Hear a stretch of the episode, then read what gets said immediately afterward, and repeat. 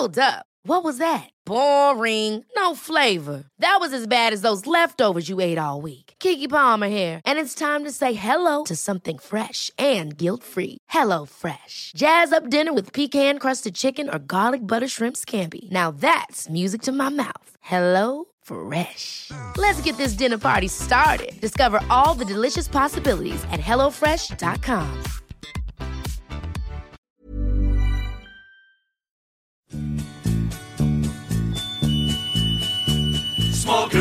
små grodorna är lustiga att se Små grodorna, små grodorna är lustiga att se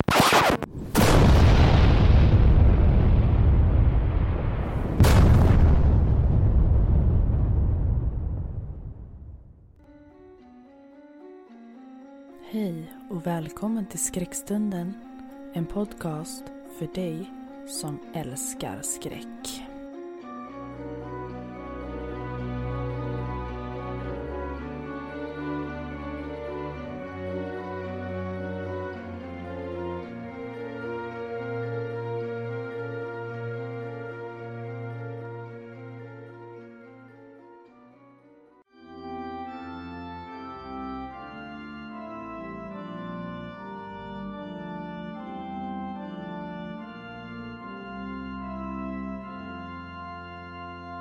Hej och välkommen tillbaka till Skräckstunden och glad midsommar!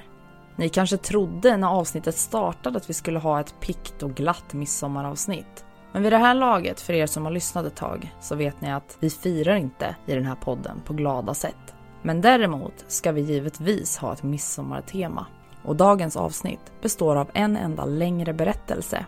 Avsnittet är i samarbete med Miramir förlag, som ni vet att jag har haft samarbete med tidigare. Och berättelsen i veckans avsnitt kommer från antologin Traditioner som är utgiven av Miramir förlag. Så avsnittet består av en enda längre berättelse utgiven av Miramir förlag. Jag och Miramir har också just nu en rabattkod som gäller från och med nu, midsommar och en vecka framåt. Koden är TRAD21 skrack. Jag kommer att skriva den i avsnittsbeskrivningen också. Och den ger dig 35 kronor i rabatt. Så kika in hos miramirförlag.com. Jag kommer även att länka hemsidan nere i avsnittsbeskrivningen. Sen tycker jag också att vi ska köra en tävling. Vad sägs om midsommarskräckrim?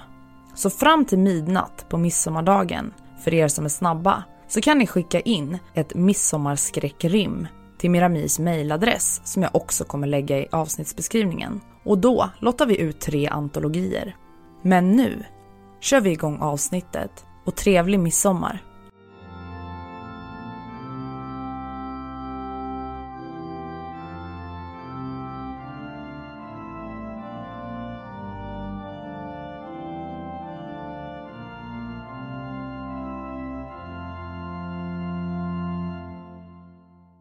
Midsommarblod av Emil Hasket. Jag fattar inte varför du åker bort på midsommar.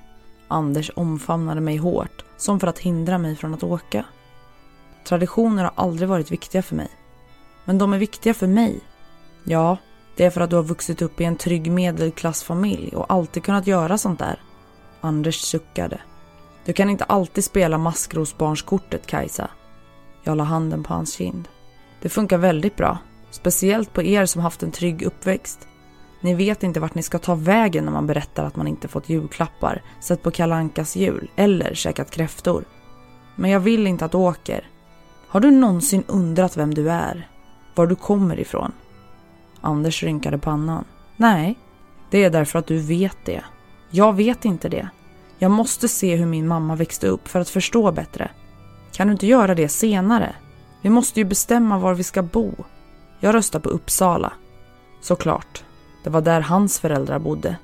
Akademiker med svåra ord och svala temperament. De hade aldrig riktigt gillat mig.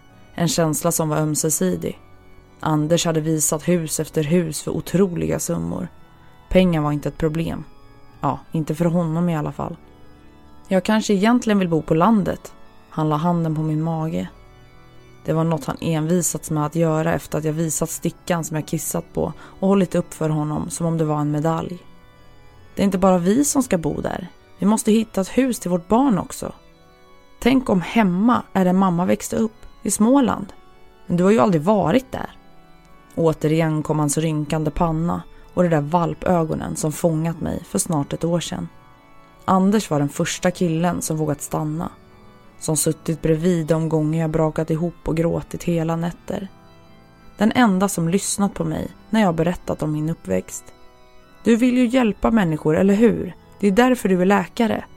Och för att det är bra betalt. Äh, lägg av. Jag slog honom på armen. Du gör det för att det betyder någonting för dig. Och jag behöver hitta mitt eget syfte.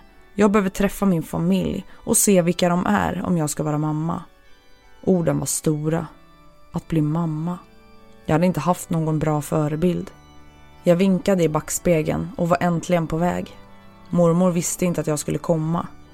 Adressen hade jag hittat på ett av vykorten som hon skickade till mamma och som mamma slängde så fort de dök upp. Flera av dem hade jag räddat från soppåsar. Vykorten var kryptiska, som att de var skrivna under krigstid. På ett stod det Vi lever fortfarande. Kom hem, du behövs här. Och på ett annat God jul, elden har brunnit ut. Blotestenar. Det var namnet på byn som mamma vuxit upp i och som mormor fortfarande bodde i. Jag hade aldrig träffat henne. Mamma var inlagd igen. Det var så det varit under min uppväxt. När mamma hade bra dagar så brukade vi köpa stora glasslådor till lunch och spela tv-spel hela natten så vi försov oss och lärarna ringde och frågade vad jag var. När hon hade dåliga dagar så grät hon och sa att ormen skulle äta upp oss allihop. Att det inte hjälpte om man flydde från den. En gång hade hon kommit till skolan och skrikit att det inte var någon idé att gå i skolan längre. Det går inte att hejda det, hade hon skrikit och skrämt alla mina klasskamrater. Vad ska ni med matematik till om världen går under? Som tur var flyttade vi ofta.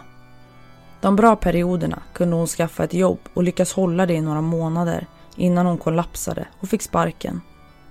Den mesta tiden tillbringade vi inomhus i de olika lägenheter vi fick av socialen. Mamma avskydde traditioner. När alla andra firade jul och midsommar gjorde vi ingenting. Om påskkärringar knackade på stod vi tysta innanför dörren och väntade på att de skulle gå. Var så tyst att det enda du hör är dina andetag. Vi gjorde likadant när skolan och socialen ringde på. Det funkade ett tag tills de kom med nycklar och låste upp och fann oss stående tysta där innanför. Då var det bara att flytta igen. Norrköping var långt bakom mig och en skylt informerade mig att jag nu körde in i Region Kalmar. Småland. Mamma hade lagt flera mil mellan sig och sitt barndomshem. Ju längre hemifrån jag kom, desto närmare kom träden. De vida fälten ersattes av skog. Bilar strömmade åt båda hållen. Midsommartrafik. Alla hade någonstans att ta vägen. Anders skulle jobba, men annars hade han suttit och druckit snaps och sjungit snapsvisor med sin familj. Jag hade ingen sån plats. Inga historier om min familj eller ursprung. Sväng nästa, höger, informerade mobilen från sätet bredvid mig. Den hade varit tyst större delar av resan eftersom det varit raka spåret sedan Norrköping. Det fanns ingen väg åt höger. Bara en liten stig som bilen knappt skulle kunna få plats på. Jag saktade in, men svängde inte. Stigen försvann in under trädkronorna. Trots att solen gassade låg ett mörker under löven. Gör en U-sväng, klagade mobilen när jag passerat den smala vägen. Du kan inte mena allvar, muttrade jag och svängde in på en parkeringsplats. Bilar passerade i en ström och så fort jag såg en lucka körde jag ut. Anders hade alltid retat mig för polon och sagt att det var som att köra runt i en liten radiobil. Att det enda som fattades var en stor antenn mitt på taket. Men nu var den bra att ha och jag kunde vända utan att behöva stå raklång över vägen. Det var ändå tajt. En mötande bil tutade på mig. Jag hann se en glimt av föraren. En tjock man med keps, en kvinna bredvid och fullt med barn i baksätet. Bagaget var packat ända upp till fönstren på kombin. Han var röd i ansiktet och hans mun rörde sig när han stirrade på mig. Sen var han borta och jag svängde in på stigen. Det guppade och studsade.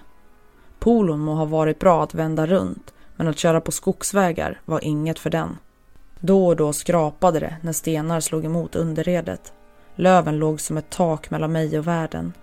Mamma pratade nästan aldrig om sin barndom. Bara att hon fått gå flera kilometer ut i stora vägen för att åka bussen till högstadiet Det var alltså här hon hade gått. Snart delade sig vägen i två ännu smalare stigar. Vilken skulle jag ta? GPSen var inte längre någon hjälp. Min blå prick hängde fritt i ett grönt fält som jag antog skulle föreställa skog. Jag gick ur bilen. Hettan var som en vägg och jag chippade efter andan. En liten skylt pekade åt vänster. Blotestenar. Det var som att hitta en nedgrävd skatt. Jag var på rätt väg. Fläkten fick jobba för att kyla ner bilen och jag drog ner fönstret istället. Varm luft strömmade in i bilen. Gruset knastrade under däcken. Jag sträckte ut handen och smekte det långa gräset längs vägkanten. Det var strävt och jag drog snabbt tillbaka handen när det bet till. En röd bloddroppe pärlade på pekfingret. Det sved, som när man skär sig på papper. Jag stoppade fingret i munnen och sneglade på mobilen i hopp om att få en ledtråd om hur långt det var kvar. Ratten högg till när framdäcket gled ner mot diket. Jag hade inte varit uppmärksam på hur smal vägen var. Helvete! Jag försökte svänga, men bilen rörde sig obevekligt ner i diket. Hjärtat hamrade när jag gled på sätet och en kort sekund trodde jag att bilen skulle välta på högkant. Men den blev bara liggande halvt på sidan. Försiktigt gasade jag för att se om jag kunde komma upp på vägen men det fick bara bilen att gunga oroväckande. Jag krånglade mig ur sätet. Svettdropparna rann i pannan när jag drog på mig ryggsäcken. Den innehöll ett ombyte men inget vatten eller någon hatt. Skulle en bärgningsbil ens kunna köra in på den här lilla vägen? En kort stund stod jag med telefonen i handen. Det kändes dumt att ringa Anders och säga att jag kört i diket. Kanske kunde jag hitta någon här som kunde hjälpa mig. Någon med en traktor. Grus och stenar pressade genom de tunna skosulorna. Jag fortsatte längs vägen och längtade efter både vatten och skugga. Vägen svängde kring en kulle och jag hoppades att det inte var långt kvar. Det skulle bli olidligt att gå långt i den här värmen. Människor! Jag höll på att skratta högt. Ute på fältet stod några äldre män i shorts och la kvistar och ris på en stor hög. Det såg ut som en majbrasa. Jag vinkade åt dem. De höjde ansiktena en kort stund men fortsatte med sitt arbete. Jag gick förbi dem. Fanns det människor så måste det finnas bebyggelse. Längre bort såg jag nu hus. Det var en liten by. Flera röda och mörkbruna stugor som låg utspridda kring ett fält. Var det blotestenar? Långsamt kom människor ut ur husen när jag närmade mig. Deras hår lyste vitt i solen. Åldriga och rynkiga ansikten. Det var bara äldre personer. En kvinna med långt vitt hår i en fläta kom fram till mig med båda händerna utsträckta som att jag vore en önskad gäst. Astrid? frågade hon med ett leende. Nej, Astrid är min mamma. Jag heter Kajsa. Ni är väldigt lika. Det är jag som är Ester. Hon la huvudet på sne. Har du kommit för blotet? Vad hade hon sagt? Svett rann längs ryggen och huvudet dunkade av vätskebrist. Innan jag hann svara så kom en annan kvinna fram och jag såg omedelbart att det var min mormor. Hon hade samma ögon som mamma och mungiporna gick ner på samma sätt som att de fastnat i en evig ogillande min. Hon stannade några steg bort och ögnade mig uppifrån och ner. Jag hade alltid varit obekväm inför kramar och att vara nära andra människor. Därför var de äldre människornas distans perfekt för mig. Kajsa, sa mormor dröjande, som att mitt namn var främmande i hennes mun. Vad gör du här? Jag ville bara hälsa på. Vi är upptagna nu. Du får komma tillbaka en annan gång. Jag öppnade munnen för att säga att jag inte orkade gå tillbaka, men mormor hann före. Varför kom du hit? Jag... Det gick inte att fortsätta meningen. Vad gjorde jag ens här? Du får komma tillbaka om några dagar, när allt är klart. Jag körde av vägen där borta. Jag kan inte åka härifrån. Inte så snabbt. Mormor muttrade något. Det är väl lika bra att hon stannar, sa Ester. Så hon lär sig tingens ordning. Mormor såg från Ester till mig. Hon kan ingenting. Hennes mor har sett till det. Hon kan inte gå tillbaka nu, det är för varmt. Ja, ja. Mormor la armarna i kors. Visa henne runt byn så ska jag förbereda mat. Ester drog med mig. Vi hörde talas om att du fanns. Din mormor har skickat brev men din mamma har bara svarat en gång. Hon skrev att du var född och... Och vad då? Att du aldrig skulle komma hit. Det skulle hon minsann se till. Ester snörpte på munnen som att orden smakade illa. Sen log hon igen. Men se, här är du ändå. Hon hällde upp ett glas vatten och jag drack det girigt. Mormor verkar inte glad att se mig. Hon har inte haft det så lätt sedan Astrid försvann och Agne, din morfar, dog. Jag hade aldrig träffat morfar. En märklig sorg lekte runt i bröstet. Förlusten över att aldrig få träffa morfar eller veta vem han var. Husen låg utspridda längs kullarna med fälten framför. Det var idylliskt men alldeles för långt bort från stan och jobb.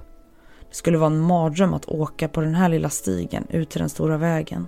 Var det ens möjligt på vintern? Flera av husen står tomma. Vi sköter om dem. Kanske får det snart nya invånare. Jag nickade uppmuntrande, men mindes det jag läst om urbaniseringen, hur landsbygden avfolkades när ungdomar flyttade och de äldre dog. Kan du tänka dig, fortsatte Ester. En gång bodde det över hundra människor här.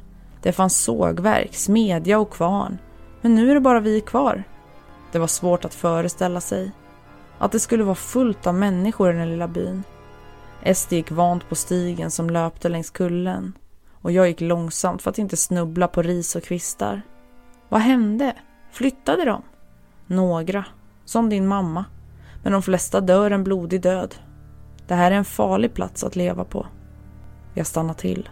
Hade jag hört rätt? Framför oss fanns ett litet fält som stängslats in av en gärdsgård. Träkors stod upp i marken. Det är ett gravfält, sa jag högt, som för att övertyga mig själv. Ester nickade och klappade försiktigt ett av korsen. Här är din morfar. Morfar? Begraver ni dem här precis utanför byn? Är det ens lagligt? Polisen är aldrig här ute, flicka lilla. Vi hade rundat kullarna och var nu nere bland fälten. Männen stod fortfarande där ute och slängde grenar på högen. Vad gör de? Lägger det sista på bålet. Vi har sparat sen valborg. Den brasan skulle du ha sett. Bål? Det är eldningsförbud. Inte här ute. Ska ni inte ha en midsommarstång? Hon tittade på mig som att jag sagt något roligt och skrockade sen. Nej, sådana där nymodigheter håller vi inte på med. Vår vandring slutade framför en låg, mörkbrun stuga. Mormor stod vid väggen framför flera rader av burar. Innanför nätet hoppade kaniner runt. Nu får ni prata lite, sa Ester och lämnade oss. Mormor lyfte upp en av kaninerna. Det fanns ett tjugotal i de avlånga trekantiga burarna. Så söta! Jag hukade mig ner och stack in fingret genom nätet. De flesta skyggade undan, men en av dem sträckte fram en nyfiken nos och sniffade på mitt finger. Varför kom du hit? För att hitta mig själv, var jag kommer ifrån. Mormor nickade långsamt, som för att ta in orden. Berättade din mamma någonsin vad det här är för plats? Jag skakade på huvudet. Nej, hon, hon har knappt berättat någonting. Mormor gick runt husknuten med kaninen tryckt mot bröstet. Där fanns en lång bänk, en huggkubbe och en vattentunna. På huggkubben låg en smal avlång klubba. Hon lyfte upp den och la kaninen mot kubben. Vad ska du göra? Jag höjde händerna som för att ta kaninen ifrån henne mat.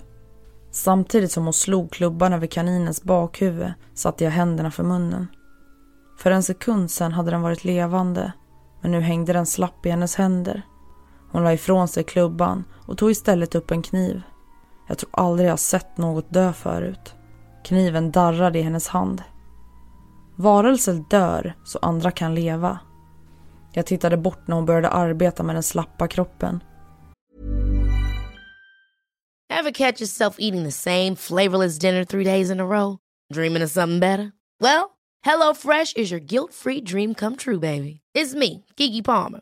Let's wake up those taste buds with hot, juicy pecan-crusted chicken or garlic butter shrimp scampi. Mm. Hello Fresh. Stop dreaming of all the delicious possibilities and dig in at HelloFresh.com. Let's get this dinner party started.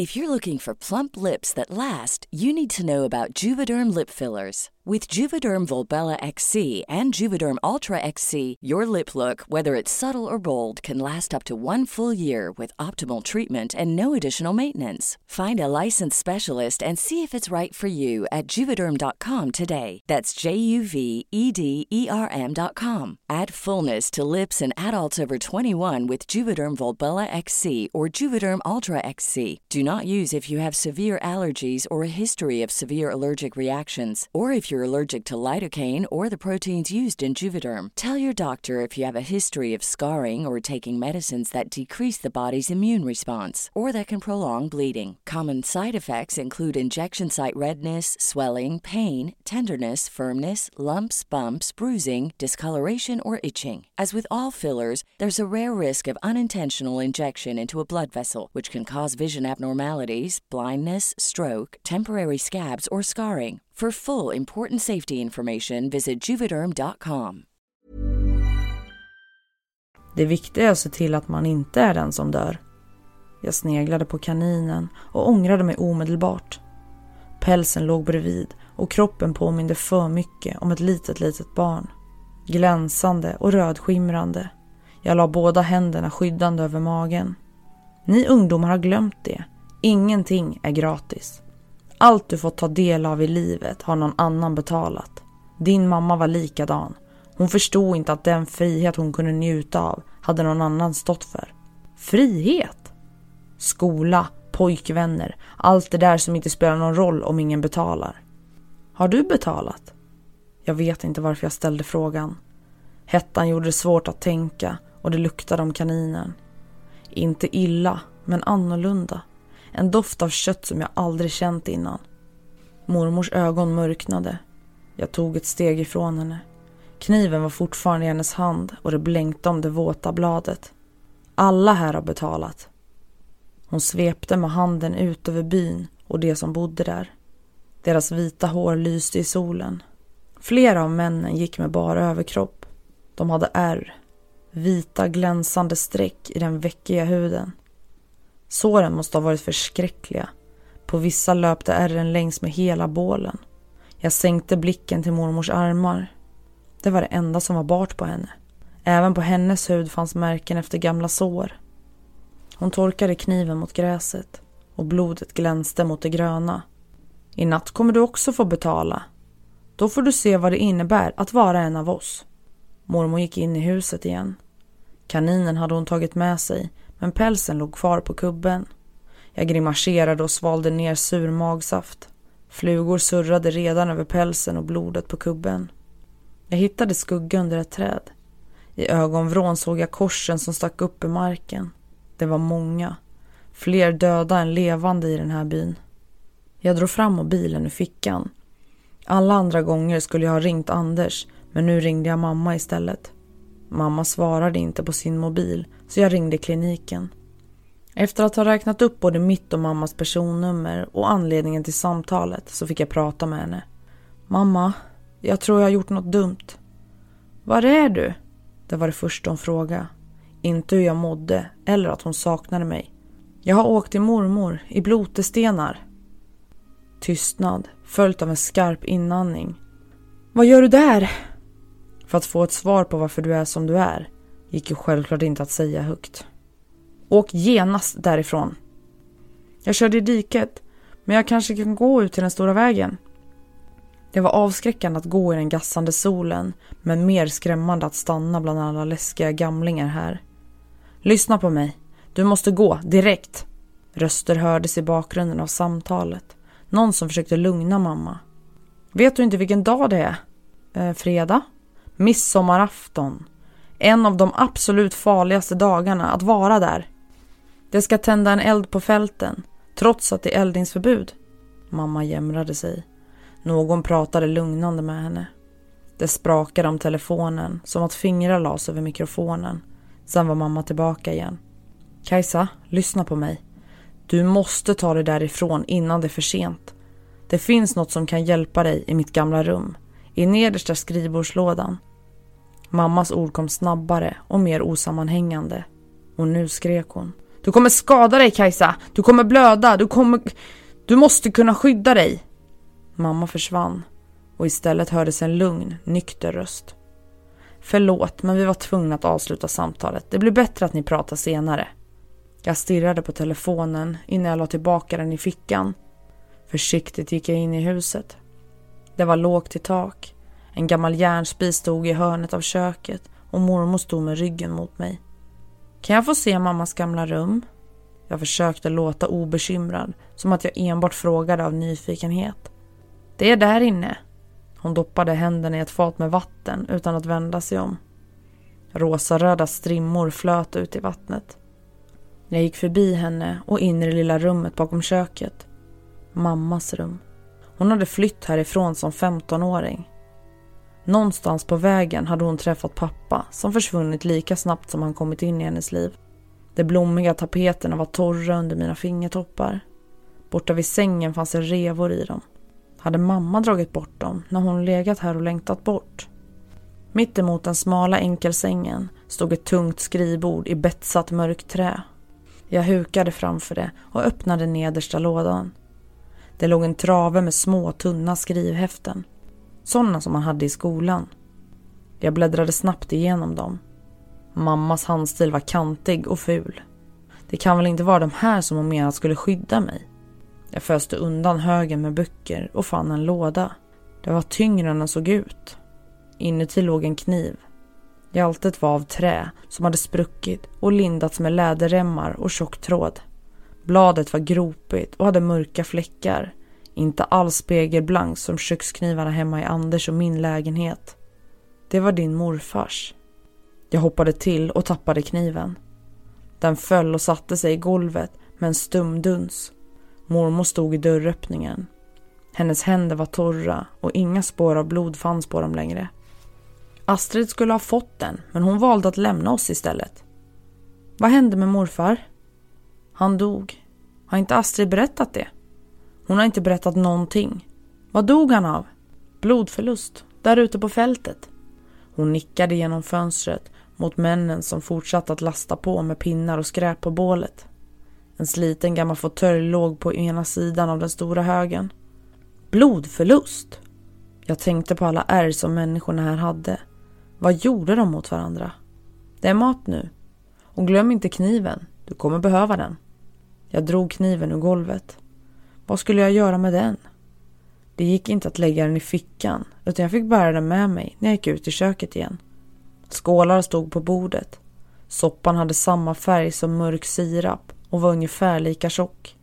Bitar av morot och potatis flöt omkring tillsammans med blekt kött. Är kaninen där i?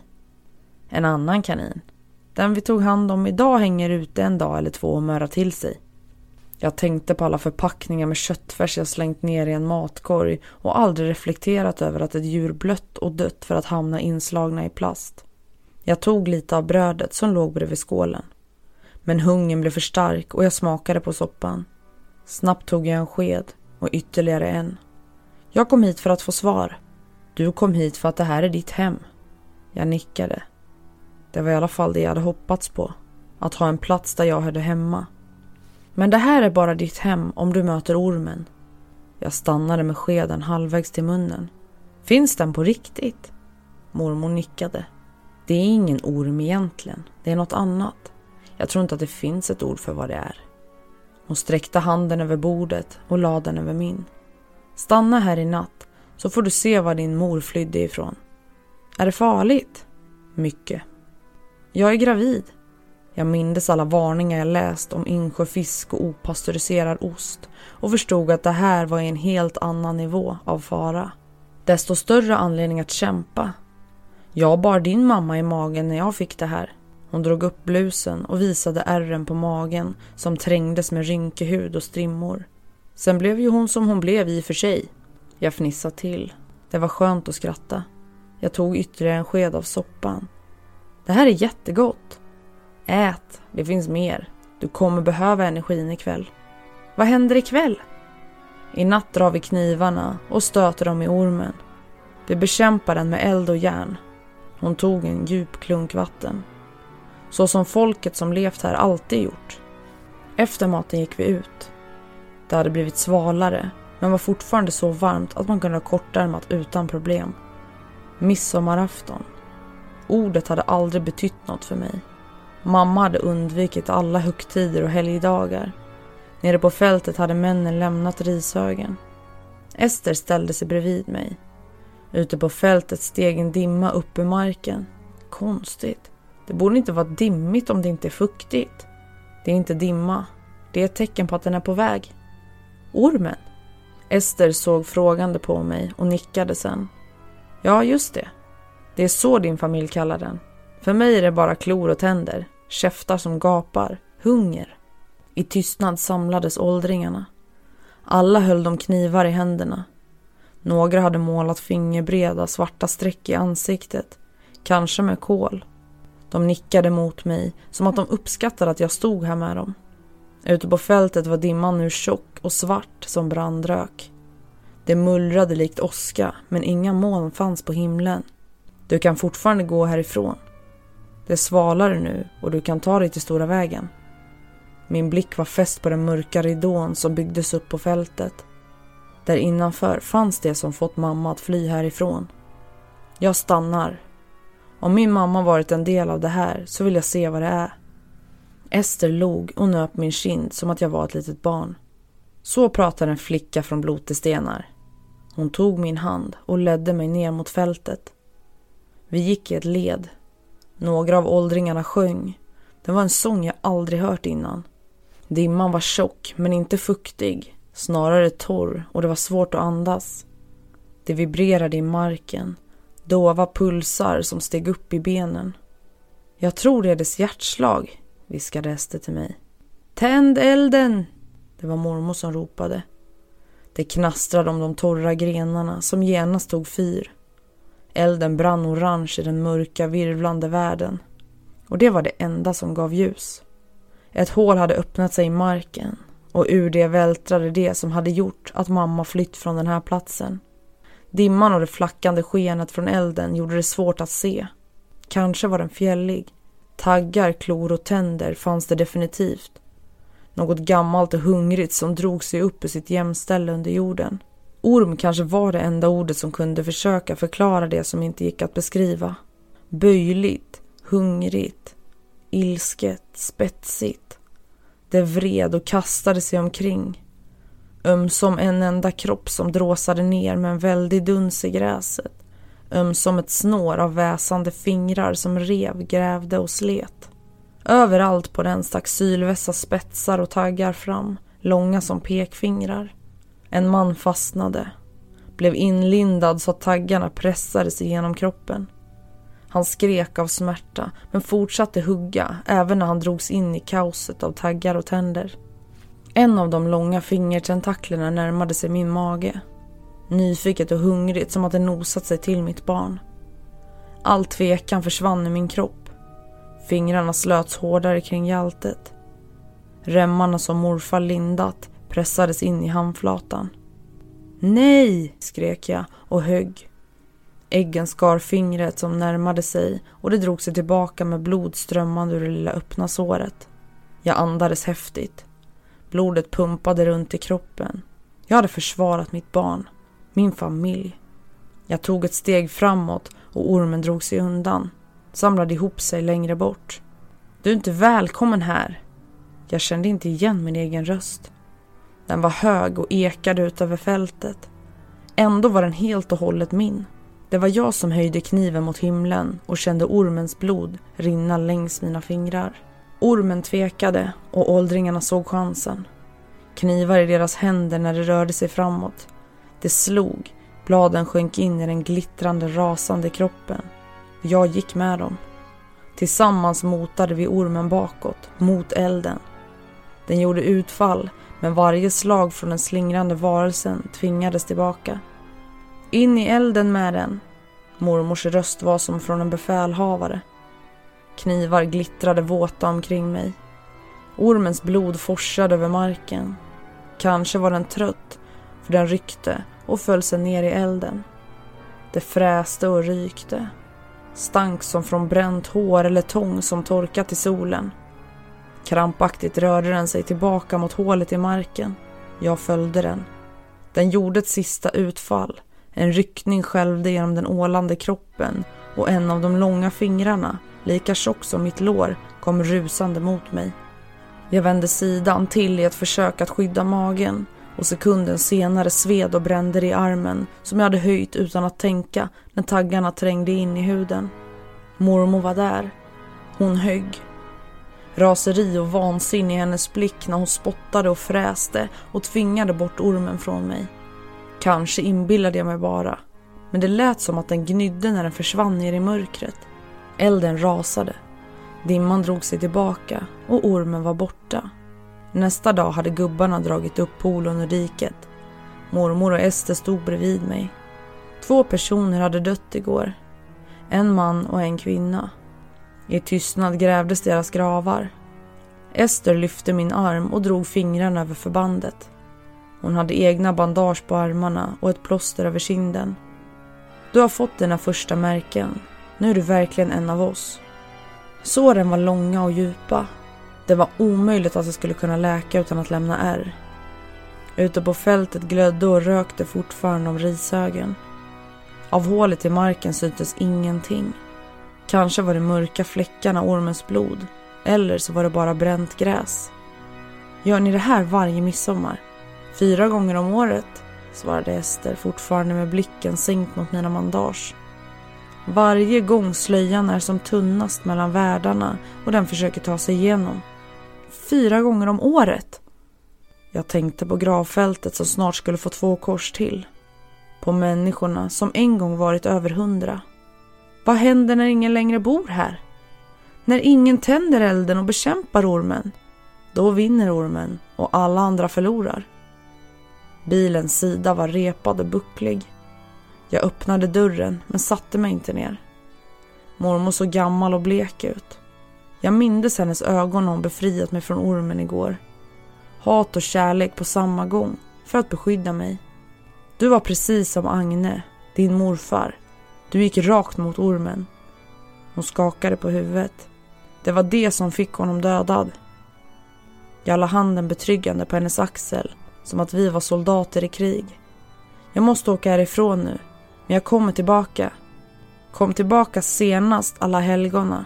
Vi behöver dig här. Ester nickade instämmande. Du ska se på Valborg. Då tänder vi den största elden av alla. De båda kvinnorna blev allt mindre i backspegeln när bilen guppade fram över grusvägen. Jag höll stadigt i ratten med båda händerna för att inte hamna i diket igen. Först när jag var ute på asfalten så ringde jag Anders. Han svarade på första signalen. Älskling, jag har försökt få tag på dig. Lugn Anders, sa jag för att få tyst på honom. Jag ska berätta allt. Men först vill jag bara säga att jag har hittat platsen som vår dotter ska växa upp på. Jag har hittat vårt hem.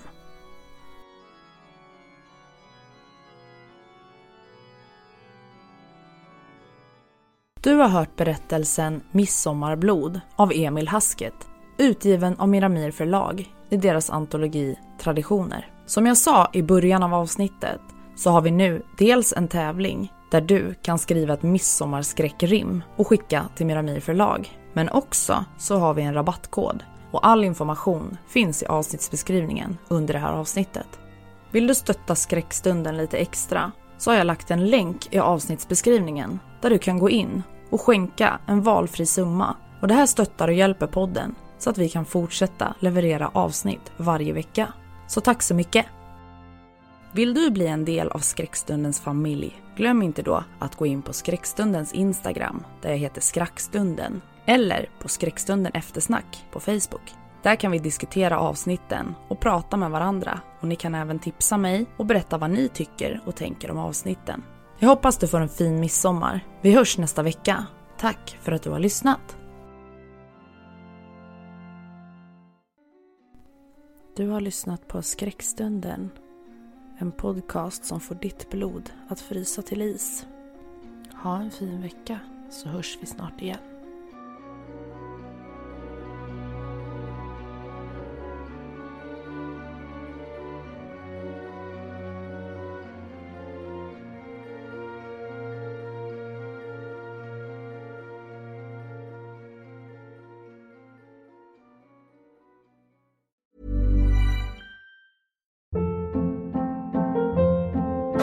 Hold up. What was that? Boring. No flavor. That was as bad as those leftovers you ate all week. Kiki Palmer here, and it's time to say hello to something fresh and guilt-free. Hello Fresh. Jazz up dinner with pecan-crusted chicken or garlic butter shrimp scampi. Now that's music to my mouth. Hello Fresh. Let's get this dinner party started. Discover all the delicious possibilities at hellofresh.com.